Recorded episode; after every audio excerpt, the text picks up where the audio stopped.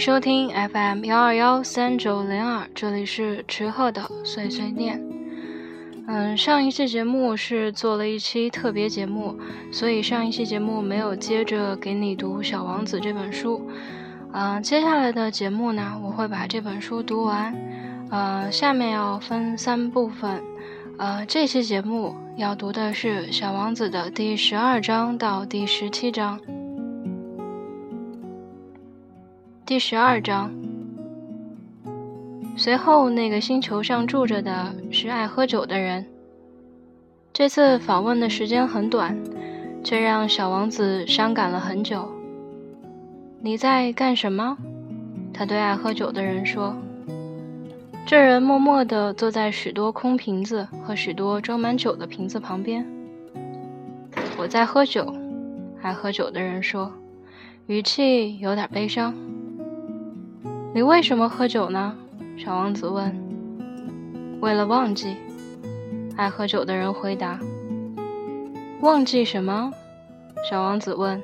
他已经开始替这个人感到难过了。忘记我的羞愧。爱喝酒的人低着头说。羞愧什么呢？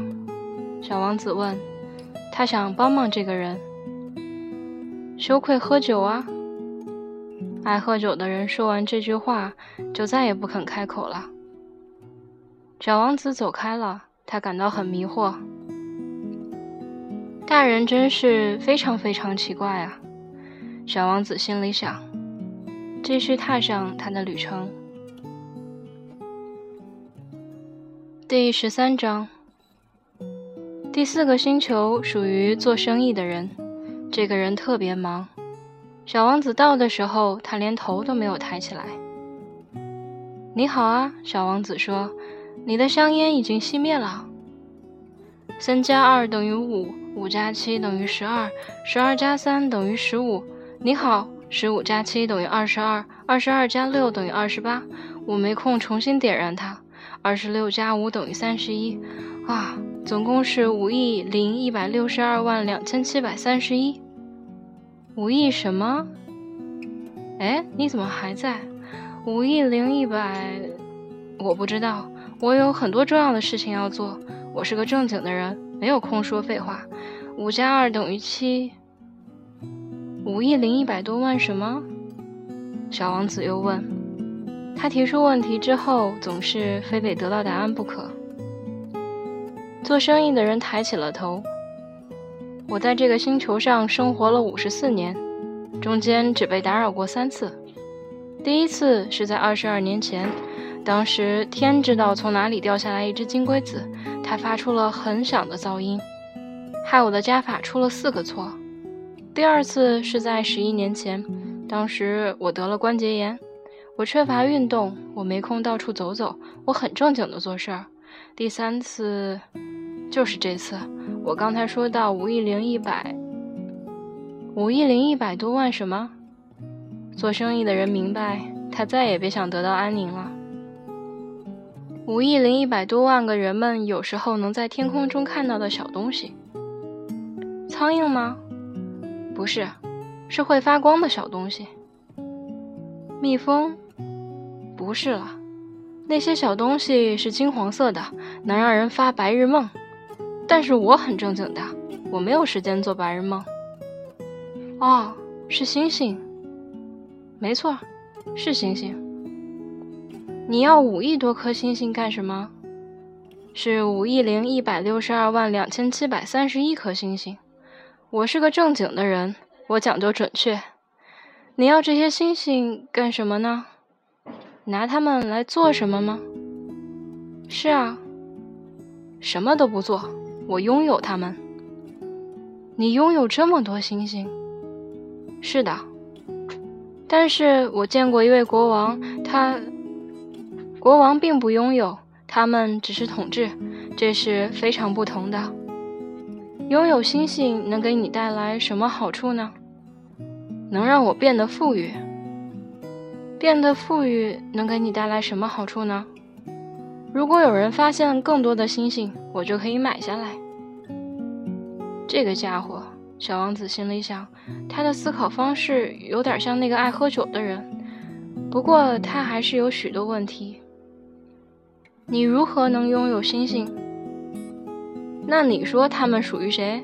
做生意的人生气地回答：“我不知道，不属于任何人吧？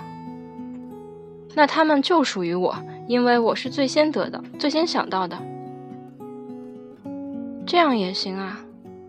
当然，假如你发现一颗不属于任何人的钻石，那么它就归你所有。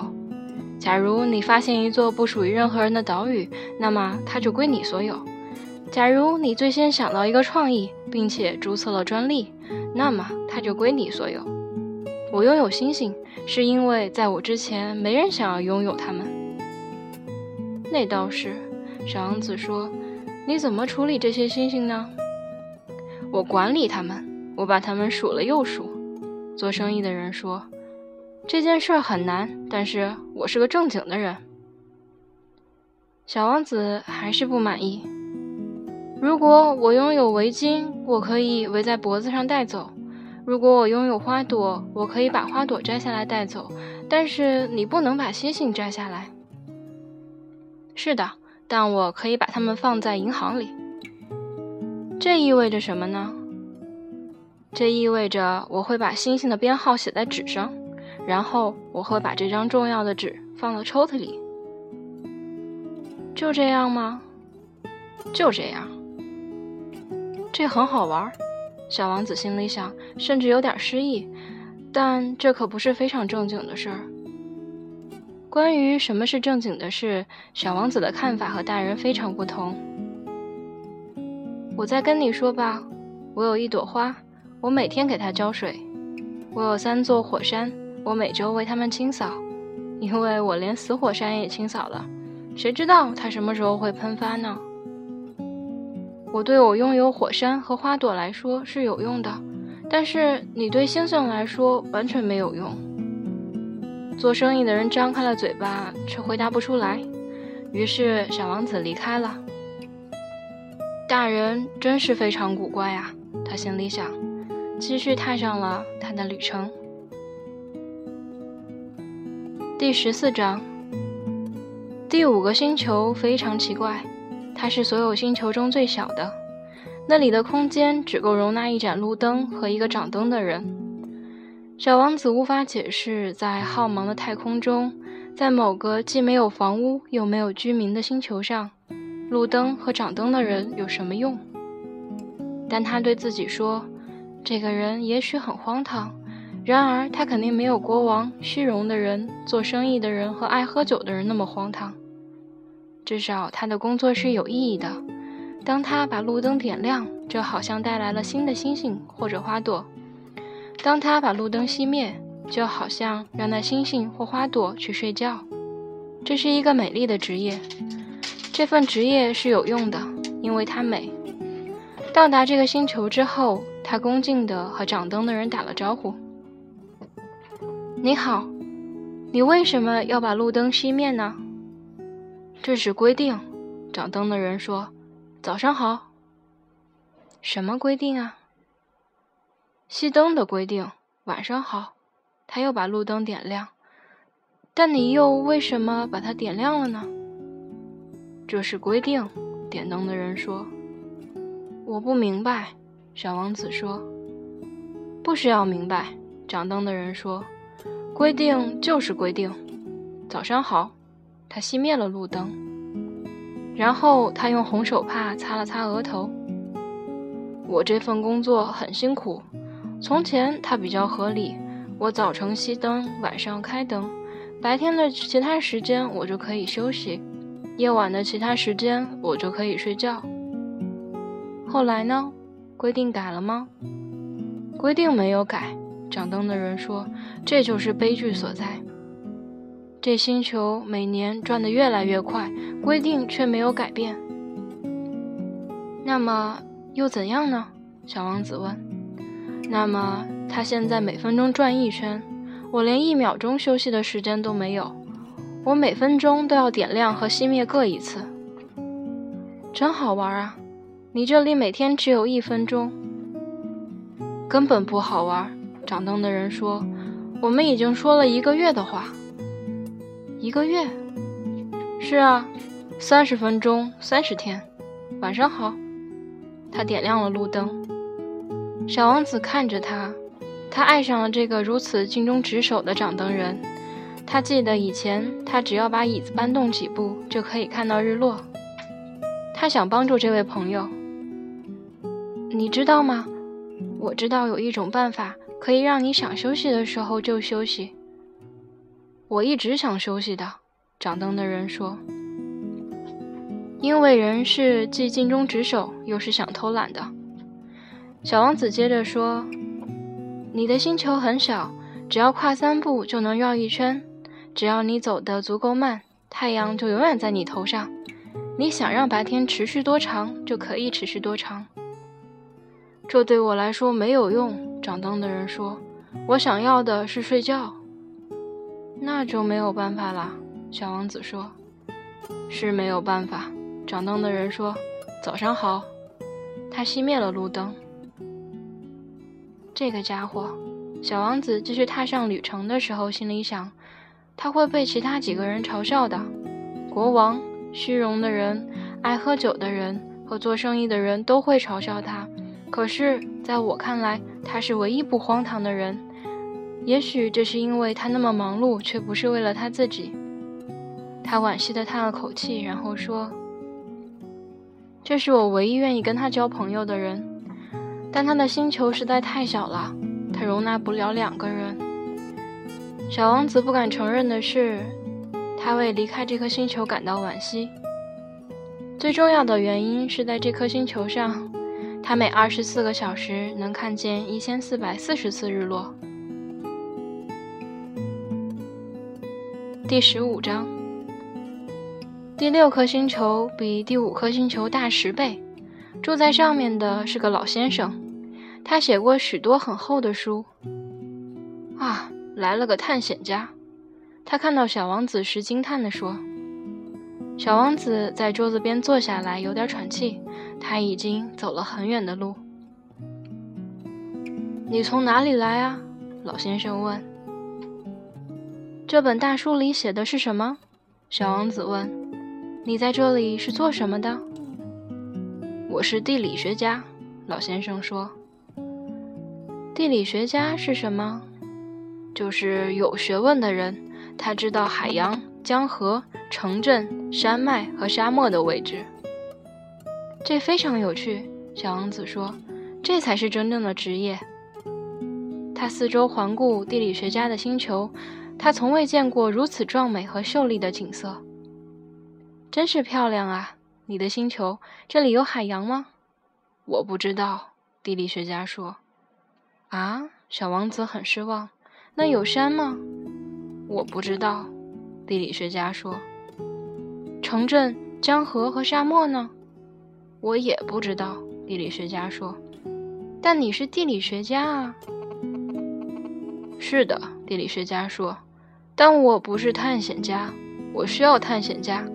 地理学家的职责不是出去弄清楚外面有多少城镇、江河、山脉、海洋和沙漠。地理学家是很重要的，不能到处瞎逛。他不能离开他的办公室，但是他可以接待探险家。他向探险家提出问题，写下他们的回忆。如果他觉得某个探险家的回忆很有意思，就会派人去调查探险家的道德品质。为什么呢？因为说谎的探险家会给地理书带来灾难，喝了太多酒的探险家也会。为什么？小王子问。因为喝醉的人看东西都是重影的，然后地理学家会把一座山标注成两座。我认识某个人，小王子说，他要去当地理学家，他要去当探险家，应该很糟糕。也许吧。当探险家的道德品质被证明是可靠的，人们就会调查他的发现。到实地去看看吗？不，那太麻烦了。人们会要求探险家提供证据，比如说他发现了一座大山，我们就要求他带几块大石头回来。地理学家突然变得很兴奋。但你是从远方来的，你是探险家，给我讲讲你的星球吧。地理学家已经把登记簿翻开，削尖了他的铅笔。人们先用铅笔写下探险家的故事，等到探险家提供证据之后，再改用钢笔写。请讲，地理学家说。哦，我的星球，小王子说，不是很好玩，它特别小。我有两座火山，两座活火山，一座死火山，但很难说它将来会不会喷发。是很难说，地理学家说。我还有朵花，我们不收录花的，地理学家说。为什么？这朵花是最漂亮的，因为花朵是瞬息即逝的。瞬息即逝是什么意思？地理书，地理学家说是图书中最宝贵的，它们永远不会过时。山脉很少会改变它的位置。海洋很少会变得干涸，我们书写的是永恒的事物。但死火山可能会复活。小王子插嘴说：“瞬息即逝是什么意思？”火山无论是死是活，在我们看来都是一样的。地理学家说：“对我们来说，重要的是山，它是不会改变的。”但瞬息即逝是什么意思呢？小王子问，因为他提出问题之后。总是非得得得到答案不可。他的意思是有迅速灭亡的危险。我的花有迅速灭亡的危险？当然。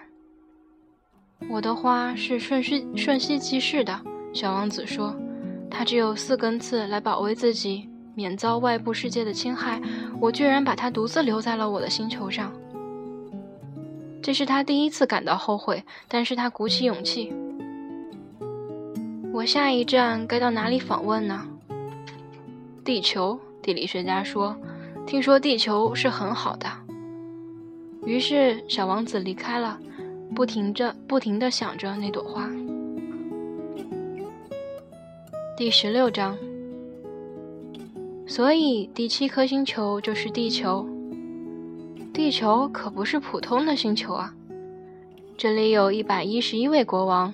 当然包括了非洲的国王，七千个地理学家，九十万个做生意的人，七百五十万个爱喝酒的人，三亿一千一百万虚荣的人，也就是说，大约有二十二十亿个大人。为了让你对地球的大小有个概念，我这么跟你说吧。在发明电灯以前，六大洲需要维持一支四十六万两千五百一十一人的大部队来管理路灯。如果从远处看，这会是很壮观的景象。这支部队的行动就像芭蕾舞剧那样整齐有序。首先出场的是新西兰和澳大利亚的掌灯人，他们点亮路灯之后就去睡觉。接着跳舞登场的是中国和西伯利亚的掌灯人。他们很快也退入幕后，接下来是俄罗斯和印度的掌灯人，接着是非洲和欧洲的，再接着是南美洲的，最后是北美洲的。他们轮流出现，绝对不会出错。这是相当壮观的场面。只有在北极点掌灯的那个人，以及他在南极点掌灯的同事，可以过着散漫逍遥的生活。他们每年只需工作两次。第十七章，人要显得聪明，有时候就得说点谎话。说到掌灯的人时，我并不是很诚实。我可能给不了，我可能给那些不了解我们星球的人留下错误的印象。其实，人类在地球上占据的空间是非常小的。假如在地球上居住的二十亿人相互拥挤着站直了，就像参加公共聚会那样。那么，一个长二十英里、宽二十英里的广场就可以很轻松地容纳他们。太平洋最小的海岛也装得下全人类。当然，这番话大人是不会相信的。他们自以为占据了许多空间，他们幻想自己就像猴面包树那么重要。你可以建议他们亲自来算算看，他们崇拜数字，会很高兴去算的。但你别浪费时间去做这件无聊的事。它是毫无意义的，请相信我。到了地球之后，小王子感到很意外，因为他看不到任何人。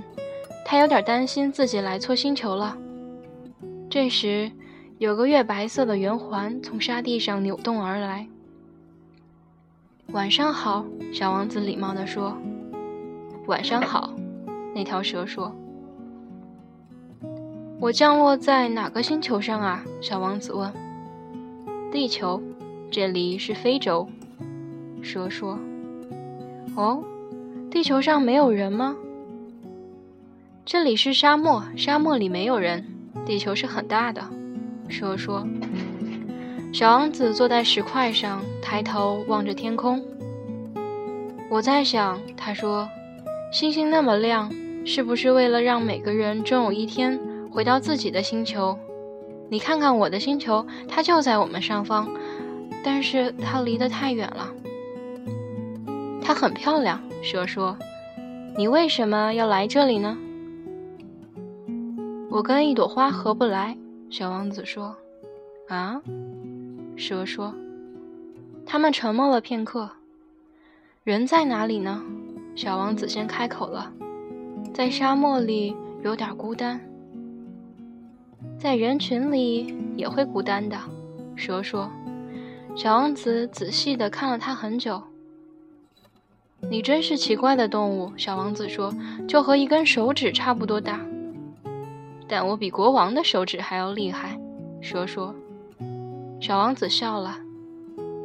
你没有很厉害了，你连腿都没有，你甚至不能去旅行。我可以送你去很远的地方，比你坐轮船能去的还要远，蛇说。他盘上小王子的脚踝，看上去就像金色的脚环。无论谁被我碰过，都会被我送回他来的地方。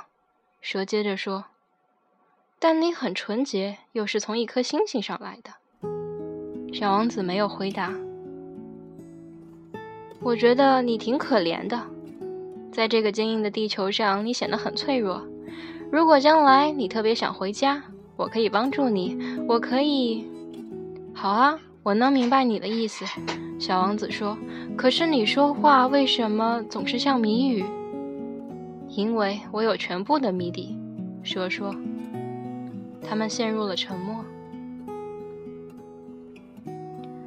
嗯，这就是今天我给你读的《小王子》的第十二章到第十七章。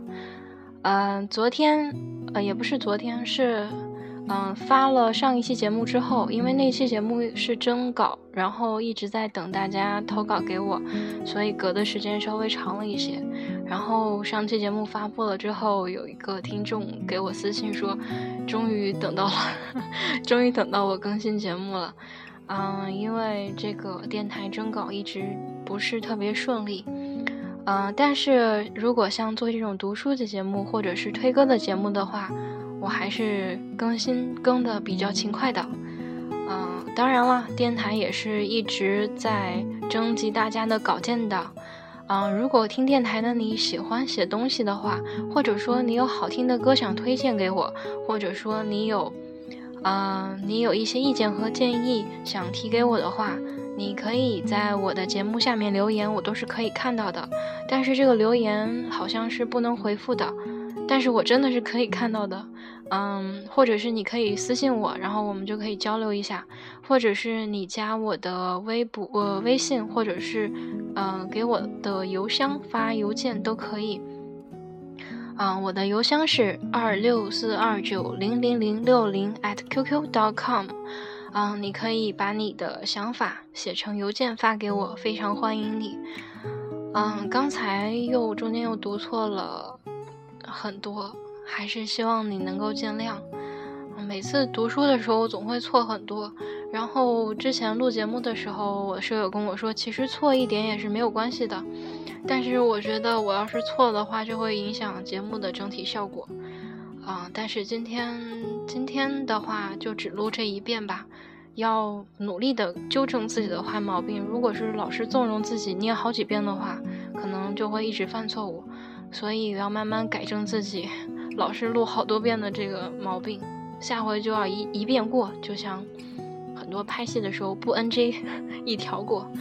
嗯，好吧，然后谢谢你收听到这里。下期节目我要读给你的是《小王子》的第十八章到第二十三章，也是倒数第二期给你读《小王子》的节目啦。